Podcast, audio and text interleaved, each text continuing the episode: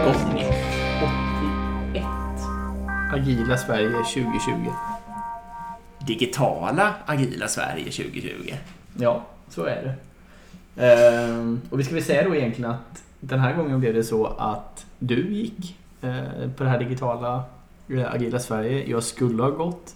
Det var dock eh, lite komplicerat att få barnvakt av typ svärföräldrar eller mina föräldrar på grund av rådande covid-19 situation. Eh, Ja. Så det gjorde att jag helt enkelt var tvungen att, jag är föräldraledig så jag var tvungen att vara hemma med barnen. Precis. Men du, du har gått liksom. Precis. Och eh, det, det var ju en bra prioritet att vara hemma med sitt barn tycker jag. Ja, så är det.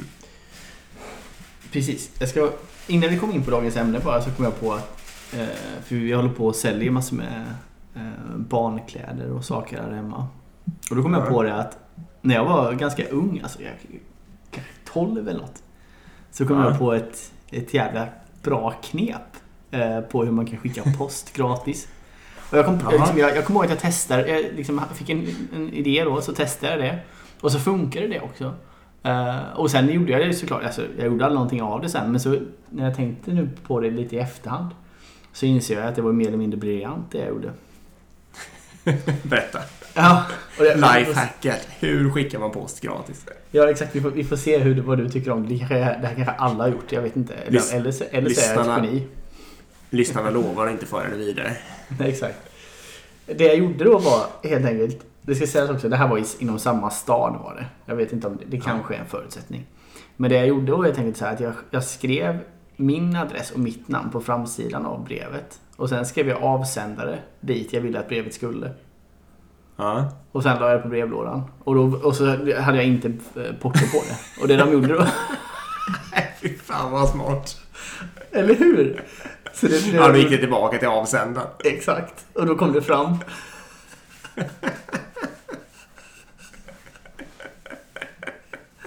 Nej, det skulle... Jag har aldrig talat om det förut. Är det inte Jag tycker det var smart. Nej, Eller hur? Jag har en känsla av att, eh, att det är ganska smart. Eh, Ja. men, men jag har liksom aldrig pratat med någon om det mer eller mindre sen jag gjorde det. Utan jag bara... Jag, jag skickade hem till en kompis så jag kunde verifiera att, det var, att han fick brevet. Liksom. Ja. Eh, men jag har inte testat det igen. Det, Nej, var coolt.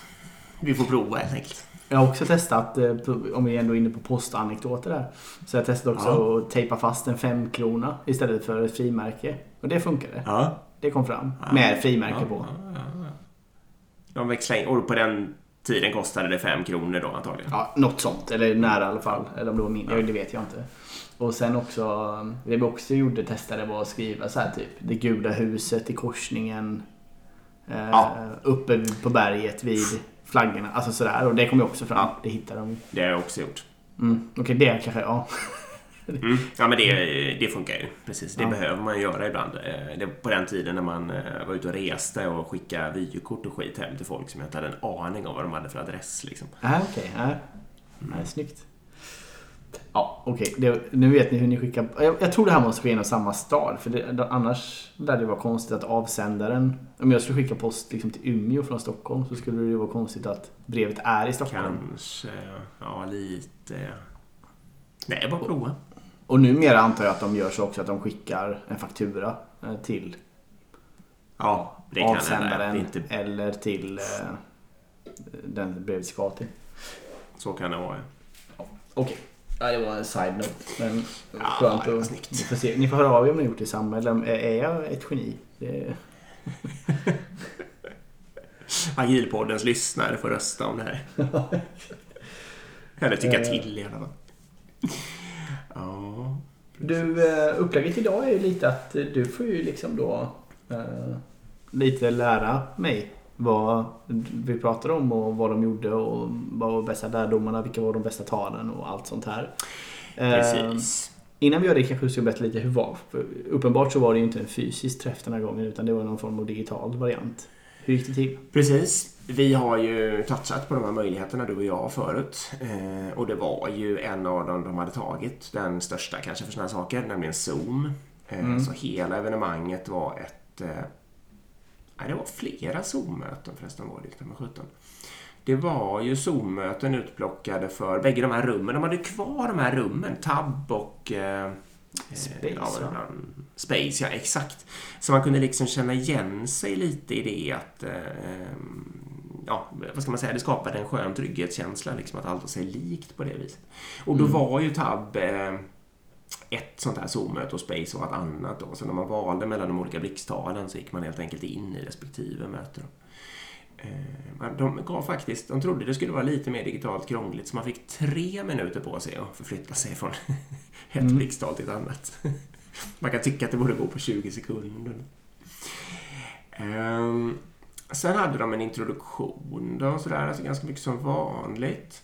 De hade lite då för att försöka ersätta det här äh, kaffedrickandet och det, så hade de ett breakout mingel. Eh, det blev ju då att man kunde inte välja vem man skulle mingla med. Utan det var ju bara fördefinierade grupper, eller om det var att man kan autogenerera dem i Zoom kanske förresten, så var det nog. Eh, men det funkade förvånans, eller inte förvånans, det funkade bra. Alltså man satt eh, där och och fick, eller ja, jag gjorde något annat, jag ska berätta det sen också. Men eh, prata med folk och vem är du och vad förväntar du dig av dagen och lite sådana där Så hur många var det i sån breakout ungefär då? Nej, det var inte, kan vi ha varit sex, sju, åtta stycken Mm, kanske? Okej. Jag blev eh, igenkänd direkt som eh, agilpodden av någon i alla fall. Det var så? På rösten, ja. Ja. Som vanligt. Ehm, mm. Sen körde de då, alltså likt ett, ett vanligt Agila Sverige och det var blixttal. Mm. Eh, när det hade varit en del blixttal då körde de mingel med talarna. Det blev lite som en rast eller vad man ska säga då. Så att eh, man kunde dröja sig kvar i rummet och då skulle, var meningen att alla de talarna som hade pratat i det rummet, eh, liksom, de skulle vara kvar där. Så kunde man fråga vad som helst då. Eh, Eller prata om något annat. Eller då gå och koka kaffe och sånt där om man kände att det var dags för det. Liksom. Mm. Eh, Sen körde de workshops, fyra olika stycken med föranmälan och maxantal. Mhm. Ja, jo, faktiskt. Eh, Jag tror den workshopen som jag var med på, den hade nog egentligen kunnat eh, ta rätt mycket folk. De hade bara inte riktigt hunnit tänka efter liksom. Vad var det för workshop då?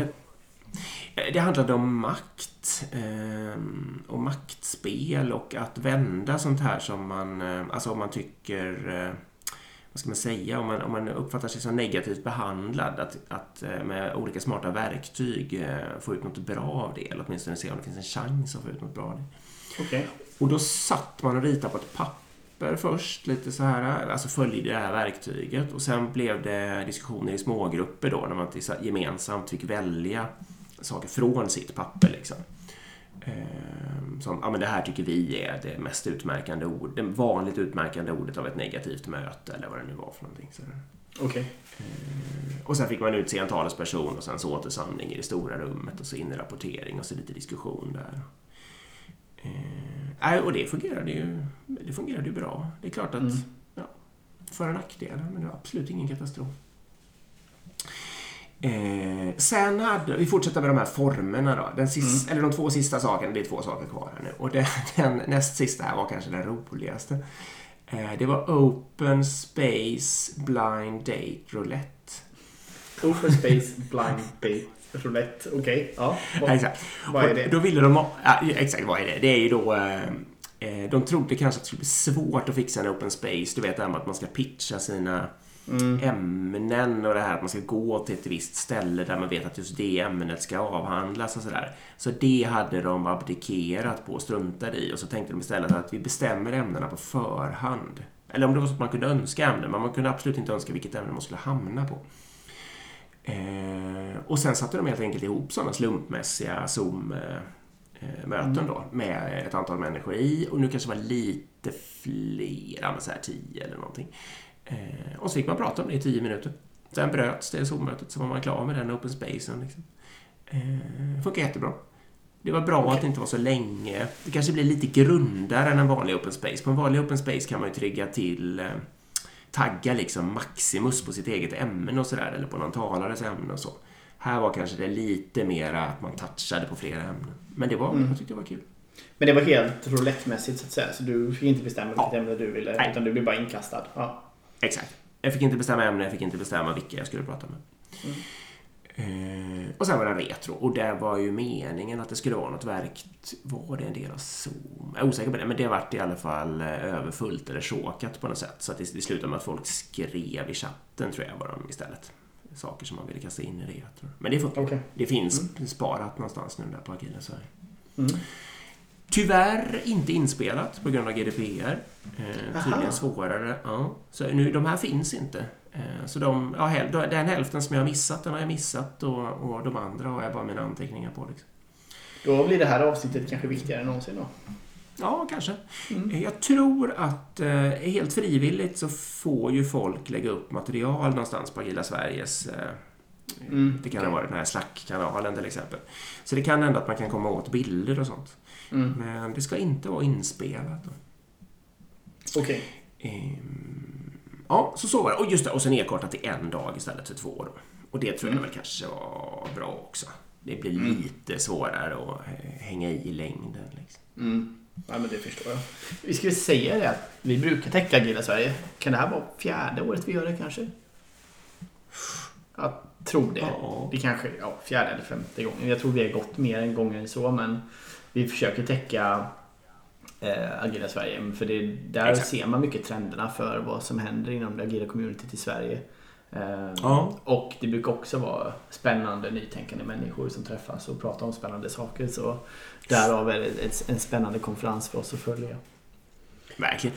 Vi har gjort lite olika där, men i fjol i alla fall så spelade vi ju in från konferensen och så drog Mm. vi in en, vissa intressanta talare och gjorde korta intervjuer med dem. Liksom. Exakt.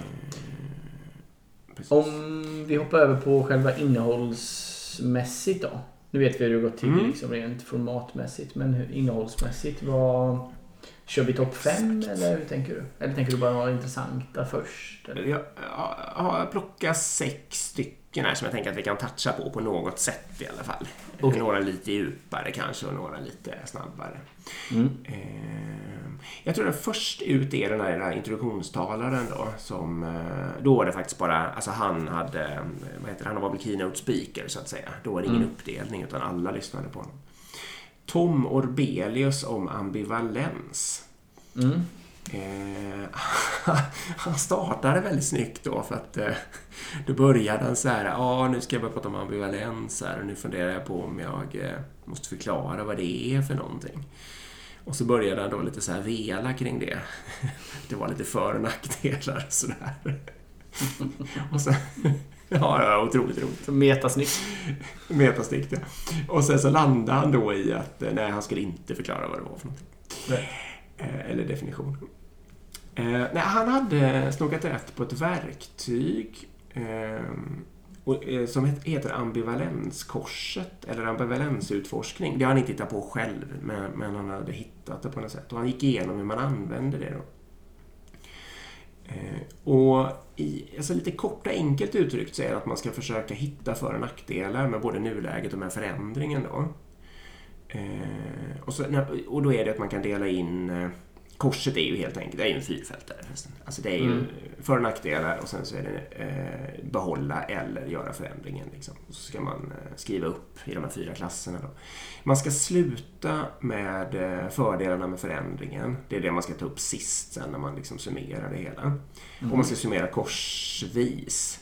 Så att precis innan man tar fördelarna med förändringen så ska man då ta nackdelarna med att vara kvar. Liksom. Så det är väl lite då för att man ofta vill ledas in i att göra förändringen. Liksom. Mm. Eh, jag tyckte det var intressant. Hela detta är, finns beskrivet i en bok som heter Motivera Mera av Carolina Granqvist och eh, Ortis någonting. Okej. Eh, man ska skriva upp det på en visuell eller på en analog skala liksom, för att kunna se det framför sig. Och viktigt att förstå i det hela. Och det, det, det är faktiskt en av de sakerna som jag verkligen lärde mig på konferensen. Eh, och det var att, man kan se ambivalens som frånvaro av motivation att fatta beslut. Okej, så man vill inte... Man, man har inte Man tycker inte det är motivationen, tillräckligt viktigt. Nej, och då Nej, låter man det bara precis. gå fram och tillbaka istället till någon Exakt. evighetsloop. Ja. Ja, precis. I, i värsta fall evighetsloop då, eller, eller i alla fall ett tag. Liksom. Mm. Men om man då kan, eh, kan man få upp de där för och nackdelarna på ett snyggt sätt. Liksom. Så, och då kan man putta det över kanten då eh, och fatta det där beslutet. För därför att man Mm. ser det och det blir så tydligt. Men det här är ju en skitsmart idé. Jag gör Precis. det. Liksom. För vad är, jag tänker den vanligaste metoden idag, som jag känner till i alla fall, det är någon form av så här pros and cons-lista, liksom för och nackdelar-lista. Så typ beslut ett som innefattar kanske, ha det som det är idag då. Det, var, det här är fördelar med det och det här är nackdelar med det. Beslut två, ändra till det här istället. Vad är fördelar och nackdelar med det? Och så jämför man det liksom. Eller hur? Det är precis Ja. samma sak. Eh, Det är bara det att det här är strukturerat och att man då ska sätta, liksom, göra det, alltså visa på storlekarna på det hela också. Eh, Åtminstone okej. visuellt liksom. Mm. Så man får lite känsla för hur man ska väga de där mot varandra. Mm. Ja, Okej. ja det, så den gillade jag. Mm. Tom Orbelius. Eh, sen kom det en utvecklare var nästa grej eh, som, som fastnade hos mig. Då. Per Mm. Lundholm. Han pratade om sju faktorer för ett bra kodägarskap. Okej. Ja, det var ganska intressant. Och det, det, det, han tar ju fart då i det här vanliga liksom med eh, ska alla förvalta all kod? Blir det Mm. bra? Blir det kvalitet? Hur många kan man vara i den där kodbasen? Liksom, eh, om man är 40 pers och alla kan ändra allt och kanske ingen bryr sig om något. Och liksom de där självklara påpekanden. Alltså allas ansvar, inget ansvar. Eh, han tyckte, det gillade jag, han tyckte kod är som en trädgård. Mm. Eh, kortsiktigt kan man bete sig lite hur som helst liksom. Men långsiktigt så måste man ändå hålla på då och vattna och gödsla och tänka på hur man ska göra inför vintern och ta hand om olika delar vid olika tider och sånt där. Mm. Eh, ha, han, andra såna här roliga liknelser var då att man kan se det som en äng med kor. Och man är många bönder och delar på en äng. Och jag tänkte då direkt, det sa inte han, jag tänkte direkt på fiskekvoter. Mm. Att det är klart att, eh, att det kan funka då liksom. Men vad händer den dagen när någon kastar in för många kor så att gräset på riktigt börjar ta slut då? Eller någon, alltså det gynnar ju den enskilde då som kanske får lite mera kött eller mjölk eller vad det nu är. Mm. Ehm, ja. och- det är det liksom att man måste på något vis hitta normer och sånt där för att, för att eh, kunna hantera den här gemensamma tillgången. Liksom. Mm. Det var Principer, precis. tes då. Precis. Eh, grundläggande problem med hela det här är att det, eh, vad heter det, det belönas att bli klar fort. Mm. Eh, och det står ju motsatt intressekonflikt liksom med, eh, med att hålla kvaliteten bra på kodbasen. Mm. Eh, definition of done är den absolut mest eh, vad ska man säga, den vanliga lösningen på det här. Och det kan ju fungera men det kan ju också, som vi säkert många av oss vet, inte fungera i vissa lägen. Sällan gör det inte faktiskt. räcka. Alltså det är, det är ju nästan alltid ett steg i rätt riktning. Va? Och väldigt sällan det funkar fullt ut. Ja. För i slutändan så tycker jag det handlar väldigt mycket om liksom, verksamhet och produktprioritet. Så länge de vill optimera för ny funktionalitet liksom, eh, och belönar teamet eller teamen och belönas själva på det. Så kommer definition of done. Det kan ju teamet använda som en motvikt liksom, mot att en produktmänniska eller product owner då, eller product manager prioriterar in massor med nya features hela tiden och säger att ja, men vi måste också ha definition of done och det innebär att vi måste göra de här sakerna så vi kan inte ta in allt det här och så vidare. Men det är inte hållbart i längden utan balansen måste komma från produktorganisationen också. Ja, absolut. Nej, det är svårt helt enkelt. Mm. Kul grej här då var att han hade hittat någon forskningsrapport på, eh, som hade undersökt, eh, om det var en doktorsavhandling till och med kanske, som hade undersökt hur, eh, när det funkar med allmänningar och när det inte funkar. Och så hade försökt hitta de faktorerna då som gjorde att det funkar bra. Vad, är det? Typ en gräsmatta som används av flera? Ja. Som inte kommunen äger då eller? Ja. Jag tror det. Fast i och för sig, allmänning ägs väl av kommun? Jag vet inte om det var ett missförstånd att det egentligen avsåg alltså väg, vad det, samfälligheter och sånt där kanske.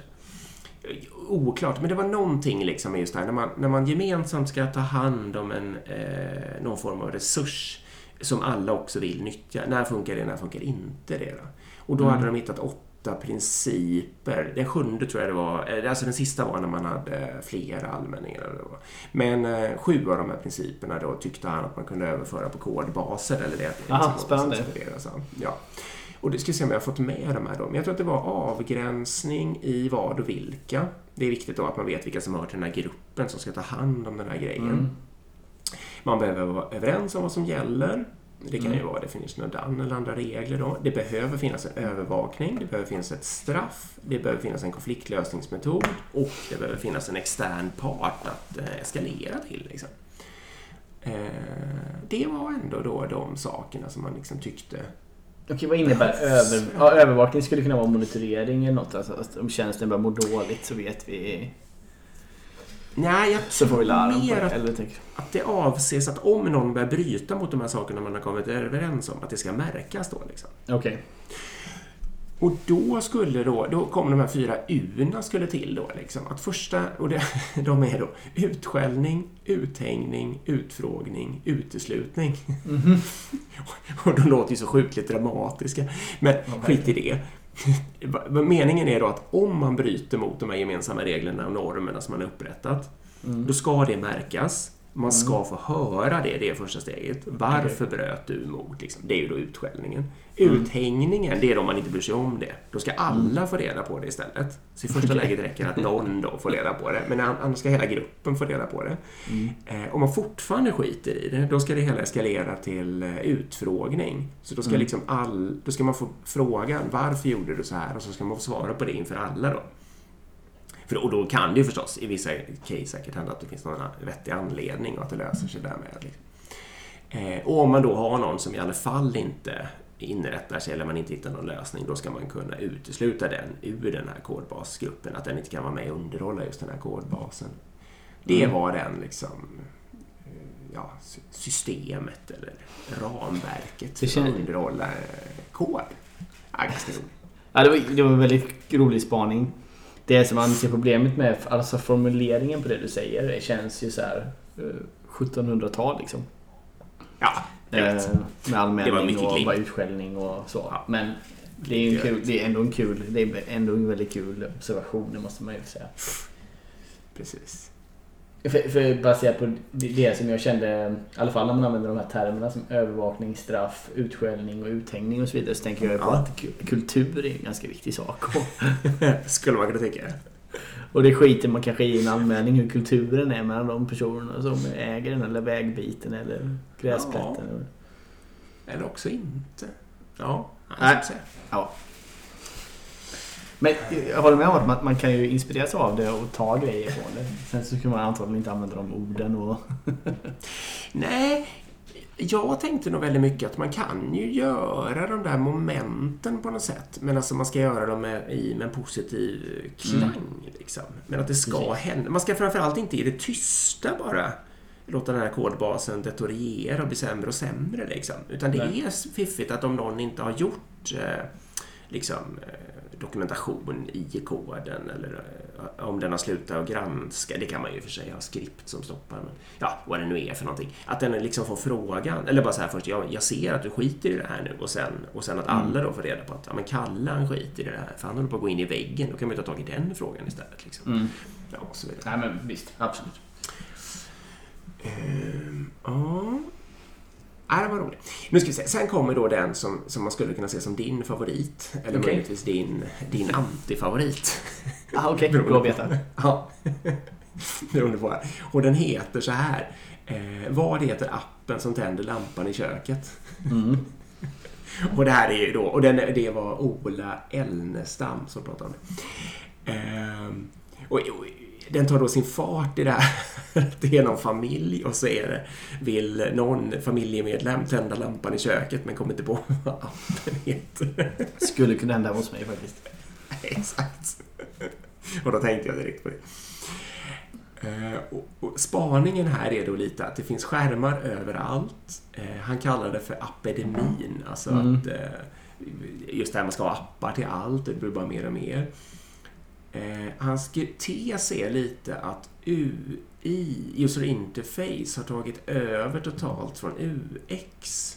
Mm. Och, och, så- och så sa han lite roligt så här att internet är som TV-shop anno 1991. Att det liksom Mm. är, eh, vad ska man, ska man säga, man försöker tränga sig fram med sitt budskap och sin grej, men man tar liksom egentligen ingen eh, hänsyn till användarens totalupplevelse och totala liv. Liksom. Nej. Eh, inte alla och så vidare förstås, men att det, ändå, det finns för många sådana strömningar av att eh, eh, bara, bara driva sin egen tes, sitt eget UI och försöka få igenom sin egen grej. Liksom. Mm. Det är sant. Eh, typexempel är då massa påminnelser, det säger pling plong hela tiden. Eh, han tycker att de bästa skärmarna som finns, de tittar man ju aldrig på, de syns ju inte liksom.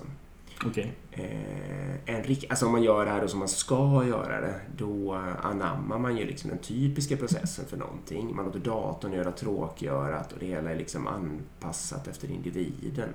Mm. Eh, typexempel tror jag som han hade uppe var ju så här, man går in på kaféet.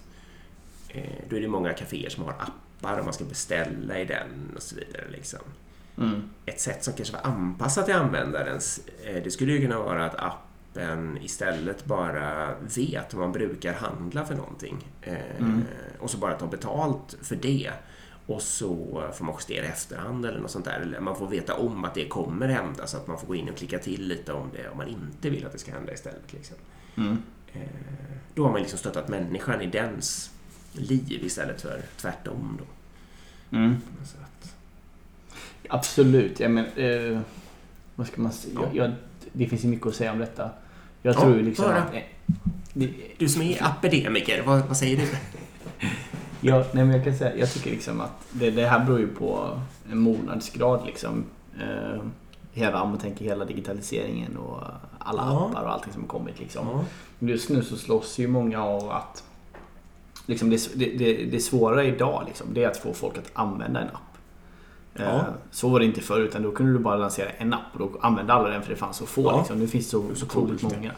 Ja, så det, det är otroligt svårt att få trafik till sin app. Så om du väl om, om du och jag skapar en app idag som, som visar, eh, vadå, visar, eh, om vi styr kökslampan med den liksom. Om vi får bara en Ja. miljon människor som använder den, då, då har vi liksom guld och gröna skogar framför oss. För då har vi Ja. folk som använder vår app. Sen vad vår app faktiskt gör, sen gör vi pivot på affärsidén och gör något vi kan tjäna pengar på liksom. Eh, när vi väl har, om du förstår mig. Det, det är lite så trenderna går just nu. Ehm, och det gör ju då dessvärre att som användare så blir du skjuten. Jag menar det är ju bara att titta på dig själv. Om du vill titta på TV idag eller om du vill streama ehm, video. Så måste jag ha kanske 5, 6, 7, 8 olika appar för att täcka min såsbehov då. För helt plötsligt vill han kolla på Daniel Tiger och då finns den inte på Netflix men den finns på SVT men den finns inte Mm. på Viaplay men den finns på och så vidare och så vidare. Mm. Ja, exakt. Och det är ju inte långsiktigt bra att vi ska ha det så liksom. Nej. Om, ur ett konsumentperspektiv att jag ska ha åtta exakt. för på TV. Ehm, sen kan jag Och det är tycka ju då... hans Ja, tes. Ja. Varsågod. Eh, och, det, och det blir ju så att de slåss ju lite nu. Ehm, och sen så får man ju se vad lösningen blir på det. Om det är en som vinner hela marknaden eller om det kommer en aggregeringstjänst. Jag är ju fortfarande, på ett tag bara nu nördar vi in på det här, men det här är ett hjärte, hjärtefråga. Men jag, ju, jag, jag skulle fortfarande kunna tänka mig att betala för en aggregeringstjänst. Om vi tar då till exempel streama video. Eh. Som liksom lägger på pengar på abonnemangskostnaden. Så säg att Netflix och alla kostar 99 kronor. Fem, säg att jag har fem då. Då tar de 600 spänn istället. Men jag har en app där jag bara kan streama allt innehåll. Det Ja. tror jag skulle kunna vara en, en, eh, en framtida tjänst. Ehm, men okej. Det är Ja. ju lite som eh, alltså Hotels.com eller eh, Momondo för flygresor eller något sånt där i praktiken. Mm. Exakt. Mm. Ehm, och, men sen, sen det jag stör mig på när det kommer till den här digitaliseringen Ja. eller apedemin.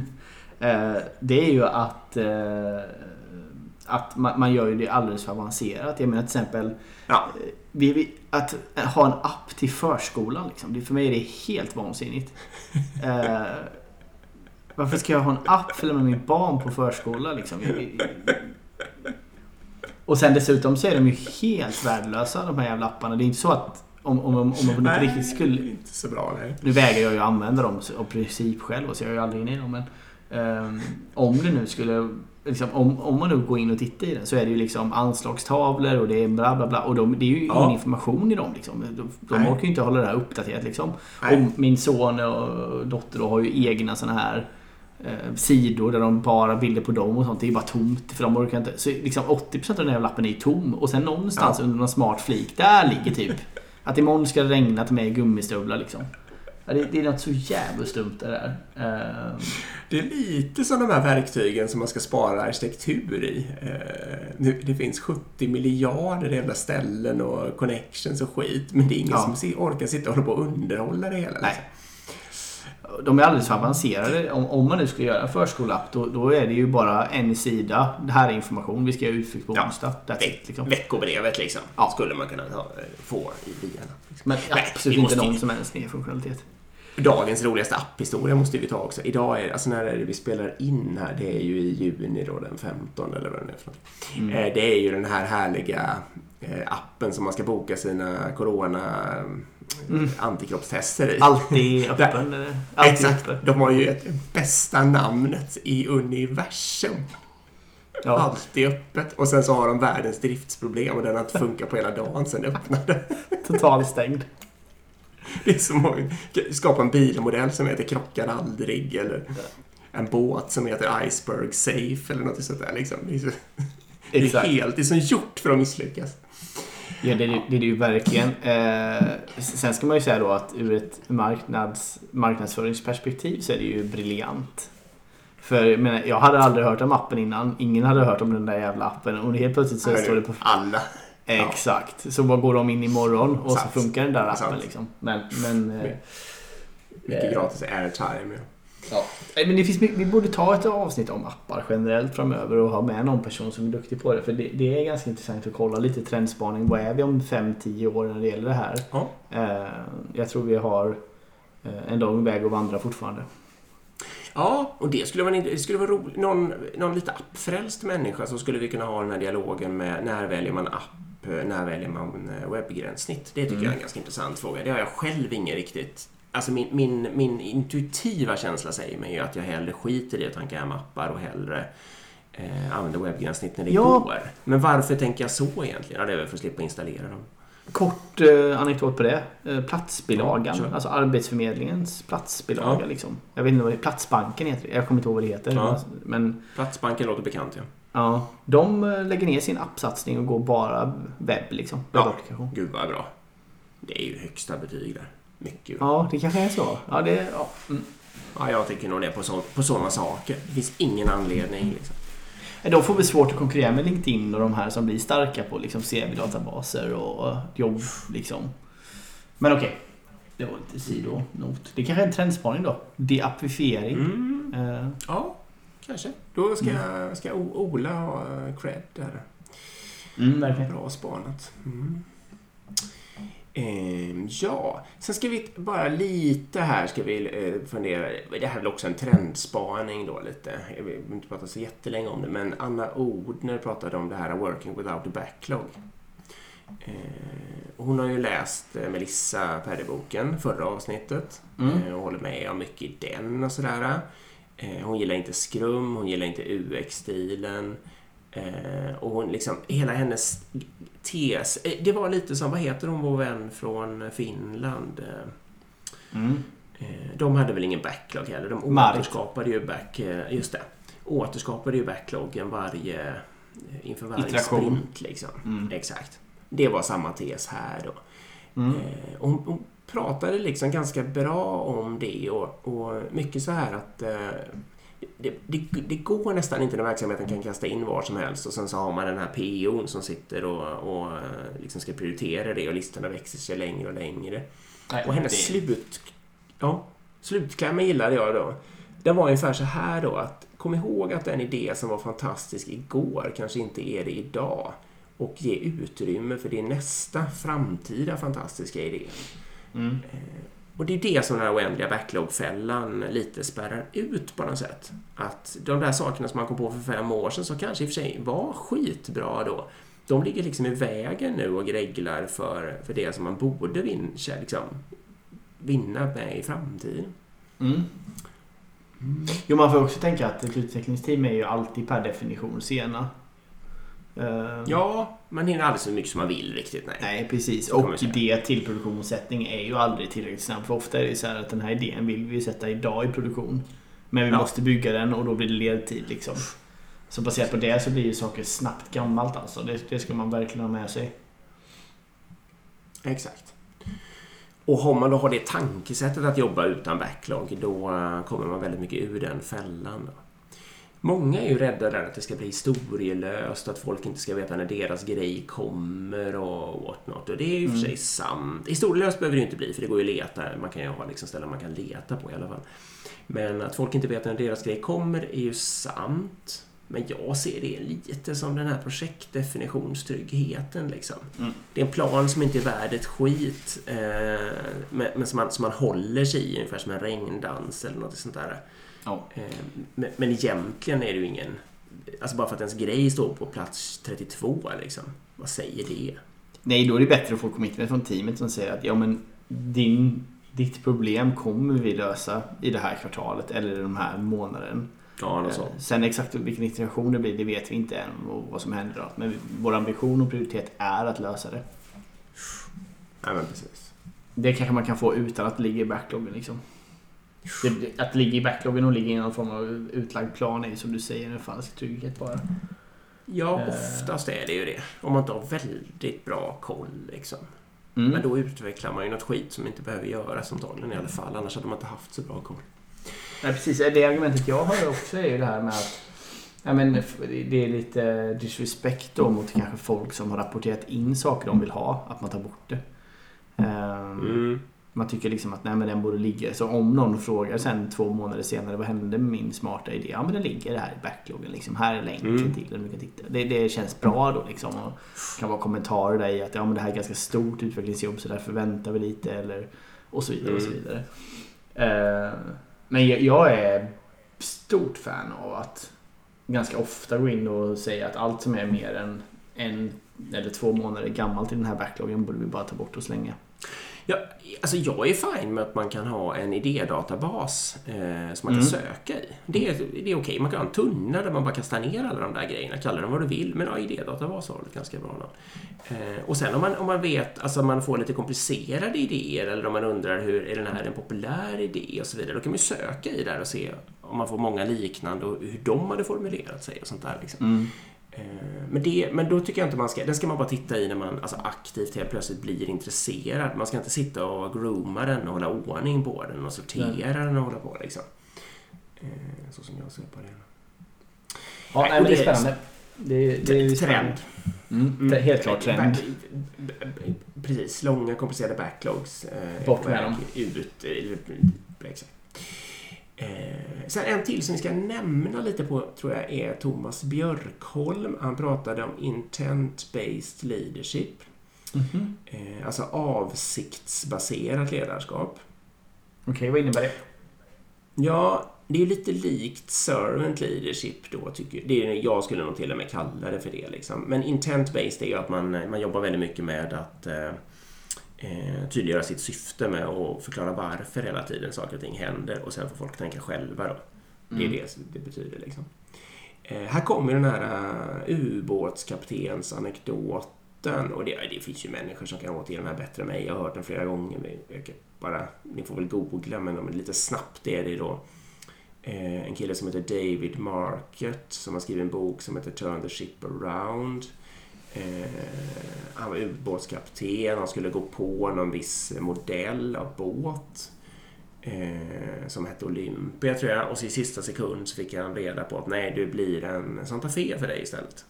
Mm. Och då var liksom det gamla ledarskapet väldigt så här att eh, kaptenen skulle bestämma allt i detalj. Och då när han klev på den här och började testa det då, då funkade ju inte det alls. Jag har till och med hört, tidigare hört någon variant av den här storyn som gick som att han gav order om eh, två tredjedels fart eller något sånt där i maskin och så vidarebefordrade hans eh, personer som stod bredvid då den här ordern. Liksom. Och sen efter en stund, alla stod och skruvade på sig, så visade det sig att den där, eh, det, var in, det gick inte att välja två tredjedels fart.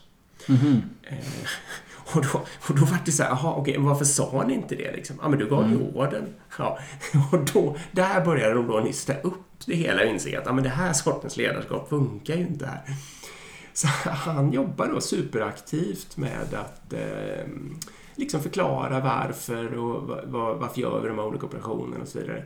Eh, och det enda han behöll den direkta makten över var att avfyra vapnen. Eh, och då ledde det här till exempel då till att alla ville förnya sina kontrakt när, när de gick ut och var kvar på den här båten. Mm. Eh, det hade tydligen varit 10% historiskt som ville det. De andra ville bort därifrån. Liksom. Mm. Eh, och den här kulturen levde vidare även efter att han hade slutat och så. Då, så att den, den var liksom byggd, eh, mm. vad ska man säga, stabilt eller livskraftigt. Eh, om jag ska säga bara en enda sån var liksom sentensen, alltså kärnan i hans. Eh, det var så här att av någon anledning så eh, dök frågan upp så här. Det stod i, i kockens instruktioner att det skulle vara ris till en viss måltid. Mm. Så hade de både brunt och vitt. Eh, och då gick han på något sätt till kaptenen och frågade vad ska jag ta för någonting? Och här kan man ju då tänka sig att man bara säger välj själv. Eh, mm. Det var faktiskt min egen, tanken dök ju direkt upp i mitt eget huvud då liksom. Eh, det är ett enkelt sätt att se ur den på. Eh, men det han gjorde då som lite... Min spontana är att rösta. Ja. Ja, det är ju en annan. Det är ju, det är ju helt klart en lite annan touch på det hela då. Men vad han gjorde i det här fallet då, och lite det som är liksom kärnan kanske den här, i det här intent-based ledarskapet, det är då att han istället ställde frågan eh, vad är det för kriterier som det här beslutet ska tas på? Och då fick den här kocken själv förklara liksom att ja, men jag har ju um, funderat över, eh, vi vill kanske inte ha återupprepning och vi käkade ju den ena sortens ris här i förra veckan och därför kanske borde vara den andra nu när vi ändå kan välja. Sådär, liksom. Och det han gör mm. lite där är att han skapar en ledare som själv tränas i att tänka efter hur beslut ska fattas. Liksom. Mm. Eh, ja, det, det var en mini-anekdot. Ja, Spännande verkligen. Jag har också hört om den här, kanske, vi kanske får läsa den här boken då. Eh, ja. Jag har också hört om den. Eh, jag har inte läst den. Det skulle kunna bli en bokklubbsbok här i Agilpoddens bokcirkel faktiskt. Som, som inte existerar. Ja, den är mellan ja, dig och mig. Den börjar ju med, den började ju med Toyota här. Ja. ja, den är, mellan, den är mellan dig och mig och alla andra får mm. nedströms. Vi skulle kunna börja varna för vilka böcker som kommer också i och för sig, så folk har någon chans att läsa dem innan om man tycker det är roligt. Mm. Det kan vi fundera på. Eh, sist men inte minst här så måste jag ju citera lite på eh, Edvard Dahlöf då pratade om mätetal. Mm. Eh, han kallade det för de goda, de onda, de fula. Och eh, Det var mycket bra. Han pratade om det här, vad det är för fällor man mäta och vad det är för problem och, och alla sådana saker. Eh, det som jag direkt, som jag tyckte var så otroligt roligt, det var så här. Citat då. Människor som är anställda för att mäta kommer göra det även om hela företaget går under. Slutcitat. Mm. Och det är så fruktansvärt sant. För i det ögonblicket som man liksom ger någon den befattningen eller rollen att du är här för att mäta, då börjar de liksom optimera allting som händer i den här organisationen mot sin egen mätning. Och de kan mm. kämpa hur hårt som helst för det. Det blir deras bebis liksom. Mm. Ja, det är klart. Om de skapar arbete då av hundratals människor eh, vars vardag blir hur komplicerad som helst, så är de liksom ganska okänsliga för det ändå ja. i det här att få fram. Ja. Och det, det där jag och jag kanske till och med, jag ska inte säga att jag ska svära mig fri från det här heller. Jag har ju till och med varit här lite. Men mm. då kanske jag, jag hade väl lite den stilen då kanske att jag gick ut. När jag fick mycket klagomål på en mätning så började jag gå runt och fråga vad det var som var svårt med den och försökte mer förstå liksom. Och försöka hitta mm. sätt att göra det på något annat. Men det här är ju typiskt eh, ekonomer, eller min eh, fördom mot ekonomer i organisationer ja. som liksom ska in bara, hej, jag vill ha ett scenario på om vi ska gå ner 10%, 15%, 20%, 25%, 35%, 45%, 55% och 60% av budgeten. Exakt vilka personer och FDR skulle ni behålla då? De, de, de där övningarna har jag ju alltid vägrat att göra. Va? De är så, det är så jävla teoretiskt och dumt. Um, Ja, det går ändå inte att fatta några vettiga beslut på den. Nej, och, och, och då är ju sanningen också att jag menar okej, okay, det man kan göra då är om man är smart så säger man ja men liksom, de här två teamen skulle få ta över de här systemen och det här skulle bli konsekvensen. Man sitter och höftar ihop det på 10 minuter. Liksom. Men mång, många i en organisation går ju faktiskt ut och du vet, slår, slår på stora trumman Ja. och ska fråga. Och så lägger de ner Ja. liksom 45 Hur timmars... Ja, lägger de ner veckors arbete på det där och så används det aldrig liksom. Eh, Nej, och det är vanligt. det, det, det är konstigt att inte... Eh, när man pratar om saker att mäta, då måste man också lägga i, i motvågskålen liksom. Hur mycket jobb är det att ta fram de här metricserna och mä, mätetalen? Det, man pratar aldrig om det liksom, utan det är bara... Det är helt sjukt. Ja, samma människor som liksom kan, eh, de kan efterfråga ett business case för att man ska starta utvecklingen av någon liten världens smartaste skitidé som kommer ta två dagar att göra. Liksom. Det kan de tycka att man ska hålla på och bereda i ett halvår och skapa business case. Men samma människor kan be om att man ska göra mätningar som kostar hundratusentals kronor och förstör alla människors fokus. Liksom. Jag men, det kan ju vara så att även, eh, alltså en, även en riktigt smart, alltså säg att du och jag sitter här på högsta ledningsgruppen för ett företag nu och så kommer vi på liksom att fan vad bra det vore att veta det här liksom. Det kan inte med vara så här, vi vill ha nöjda, nöjda med, alltså medarbetarindex eller något sånt Ja. där liksom. Det, det måste ju vara bra att veta liksom. Eh, Ja. Så måste man ju ändå säga bara, okej men vad kostar det att införa? Vad kostar det för Ja. hela organisationen att bara trycka in det här och fram de här siffrorna liksom? Och fast metricen är fantastisk, är det värt att göra det liksom? Eh, Ja, det eftersöker vi mer. Hans eh, slutsatser här då ska sägas, de är ju mätbara för egen skull. Så att eh, man ska aldrig be någon annan helt enkelt. Man ska alltid Mm. bara mäta det man själv vill veta för att man själv vill veta det. Och det ska vara liksom från företagsledning ner på teamnivå. Liksom. Eh, man får absolut inte blanda ihop mål och medel och mäta är ju alltid ett medel då liksom. Eh, visdom. vad tänker man då? Nej, att det kan aldrig vara ett mål i sig att hålla på och mäta. Utan om Att det är så att mäta, man mäter, nej, om man håller på och mäter någonting så är det för att det är ett medel att ta sig mot ett mål. Liksom. Mm. Om jag väger mig så är det för att jag vill gå ner i vikt. Mm. Men det, är liksom inte, det ska inte vara ett mål i sig att hålla på och, och lägga tid på att väga mig. Nej, precis. Men jag kanske roll om liksom- du väger dig 100 gånger eller en gång, du går inte ner mer vikt för det. Exakt, precis den tesen då. Men det är klart att jag kanske mer sällan än en gång i veckan eller något sånt där kanske är onödigt snålt. Liksom. Mm. Det kanske ändå har ett värde. Eh, Men om jag mäter mig, väger mig 100 gånger om dagen så kommer jag inte gå ner mer i vikt för det. Nej. Men däremot om jag väger mig en gång i veckan kanske jag kan fatta en del beslut baserat på vad som händer. Liksom. Mm. Det är ett bra exempel. Visdomsord. Allt som är värdefullt kan inte mätas och allt som kan mätas är inte värdefullt. Mm. Ta och försöka smälta också. Jo, där håller jag med eh, om det absolut. Men eh, jag tycker det vi skulle vilja lägga till till den där citatet är ju att eh, även saker som är värdefullt ska, behöver inte mätas. Nej. Beroende på insatsen av Ja, hur jobbigt det är att mäta det. Det är inte lika det? kärnfullt, men Nej, men absolut. Eh, det är mycket. Mätträsket är faktiskt det är en klassisk fälla i många sammanhang. Det är bra att Ja. man tog upp det här tycker jag. Mm. verkligen. Nej, det var de jag hade tänkt att prata om. Ja, kul. Jag tänkte på... Nu har du då... Nu har du då gått i alla fall på X Mm. antal fysiska Agila Sverige och du har även gått på ett digitalt. Mm. Hur är liksom energiboosten efter? Var det, fick du ut samma känsla och så eller var, var det annorlunda och bättre och sämre? Eller berätta. Det är annorlunda. Jag- Jag vill inte dom, döma så här att det är bättre och sämre och så, utan det är helt enkelt annorlunda. Jag tycker absolut att det går att göra så här och att det blir skitbra liksom. Eh, Det måste jag ju säga. Eh, Jag tycker det är bra att de kör det kortare.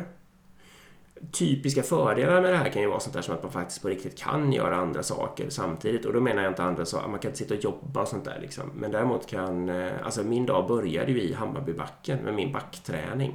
Mm. Eh, och den hade jag under introt och till och med under minglet så höll jag på med den och då fick jag liksom stanna upp i backen när jag ville säga saker. Men att lyssna och vara med dem på det viset var inga som helst problem. Liksom. Mm. Eh, senare under dagen när det bara var blixttal och lyssna på så låg jag i badet en stund. Mm. Eh, man tar liksom till såna där saker för att eh, Ja, vad ska man säga? För att annars sitter man ju bara och stirrar in i en skärm hela dagen. Det blir liksom inte... Ja. Ehm, så Jag skulle säga att det är för och nackdelar. Jag tycker inte att det liksom fullt ut... Jag tycker inte att det är no-brainer att man för evigt skulle ersätta det fysiska utan jag tycker fortfarande att det fysiska är jätteroligt om det går att Mm. arrangera det. Men det går verkligen att göra den här sortens eh, konferenser också. Mm. Digitala Sveriges eh, ambition nu det är att köra en fysisk eh, i höst istället, i november. finns inte datum. Alltså, det är, ja, mm, så det är meningen. Och det, är ny, det kommer att vara ny anmälan och ny allting och komma info om när de biljetterna släpps. Så det blir säkert huggsexa på dem och så vidare. Kul. Hoppas vi på att vi får komma dit också då. Ja, precis. Det får vi försöka att terränga oss med. Mm. Jag tänkte, min spaning här på hela Agila Sverige, det är ju kanske möjligtvis att det är de här kringgrejerna. Alltså att det är mjuka, de, de som jag nu har fastnat för här, är inte det liksom att de är mera trendspanande, mjuka grejer, alltså kringgrejer som inte är så himla nära de agila metoderna och sådär. Mm. Eh, backlog bort, mäta är dumt, eh, använda de här verktygen för eh, positivt och negativt eller eh, använda det här verktyget för att eh, komma över sin ambivalens och sånt. Liksom. Mm.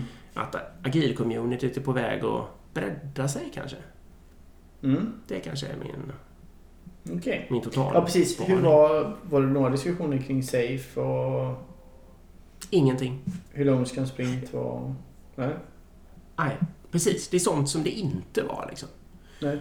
Ehm, Det är klart att jag inte... Jag har ju läst hela programmet och jag, hade det stått något om Safe hade jag nog reagerat på det. Så det tror jag inte att det gjorde.